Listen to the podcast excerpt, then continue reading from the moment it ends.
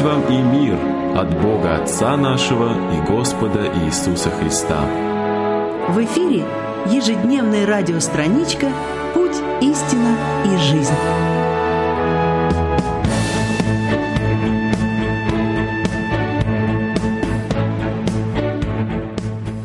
Дух Господень на мне, ибо Он помазал меня благовествовать нищим и послал меня исцелять сокрушенных сердцем, проповедовать пленным освобождение, слепым прозрение, отпустить измученных на свободу.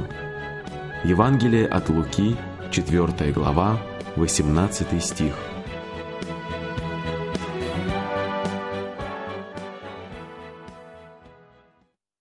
Случилось мне разговориться с молодой христианкой Татьяной. Оказалось, что до уверования она испытывала постоянное чувство отверженности, неполноценности, одиночества.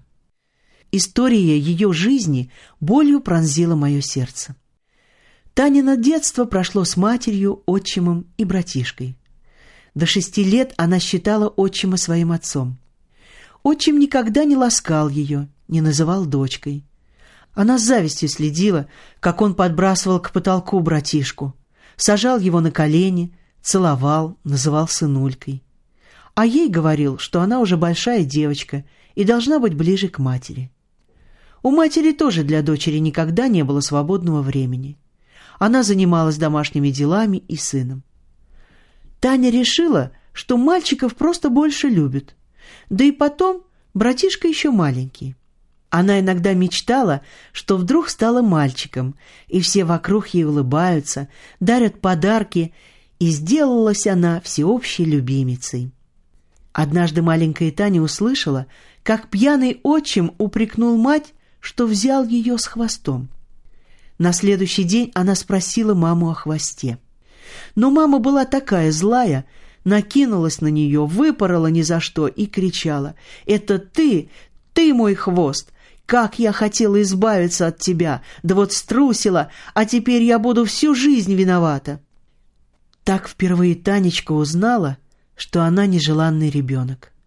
Она забилась в угол и долго плакала. «Никто никогда не любил меня и не полюбит», — думала она, и от этой мысли ей становилось еще хуже. Теперь она поняла, что ее братишку любили, потому что он не был хвостом.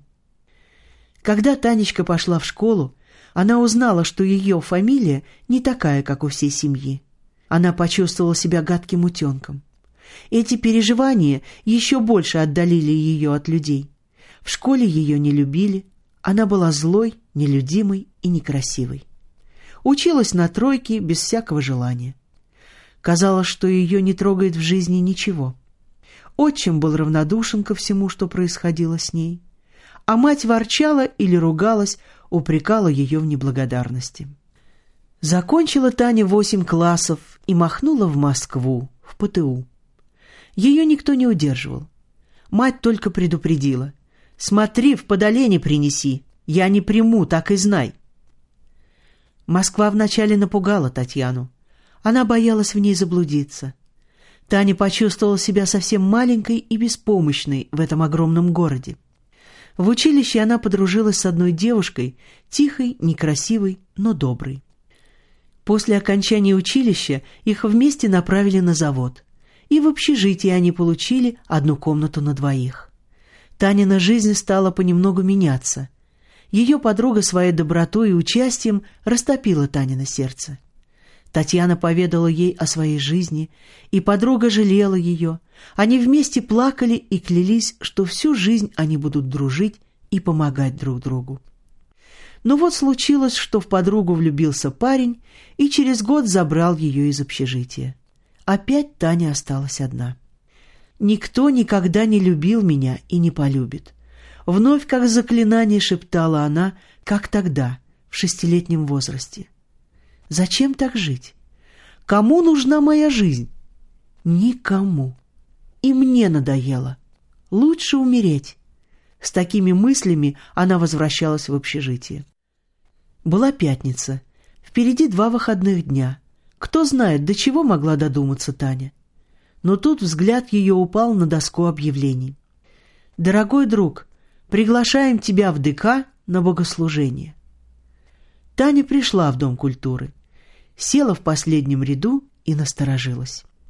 Сначала она не понимала, что происходит. Люди вокруг нее поднялись, стали петь, потом молиться. Она раньше никогда не слышала таких песен, не видела, как молятся. Затем пожилой мужчина вышел и проповедовал о Сыне Божьем. В заключение он сказал, «Иисус Христос умер на кресте за нас» и, словно обращаясь к Тане, произнес «Бог любит вас». «Ну уж нет, это ложь», — подумала Татьяна. «Может, Бог кого-нибудь и любит, но только не меня». Потом этот человек предложил выйти тем, кто хочет принять Божью любовь. Она не вышла. Весь этот день она не могла не думать над словами «Бог любит вас». Неужели Бог любит и ее? Она решила попробовать помолиться. «Дорогой Бог, я услышала сегодня, что Ты любишь всех. Если это так, то ответь, любишь ли Ты меня?» Внезапно она почувствовала, что Бог рядом с ней, как будто Он в ее сердце. На нее снизошел такой мир, такой покой. Впервые за всю жизнь она плакала от радости. Thank you.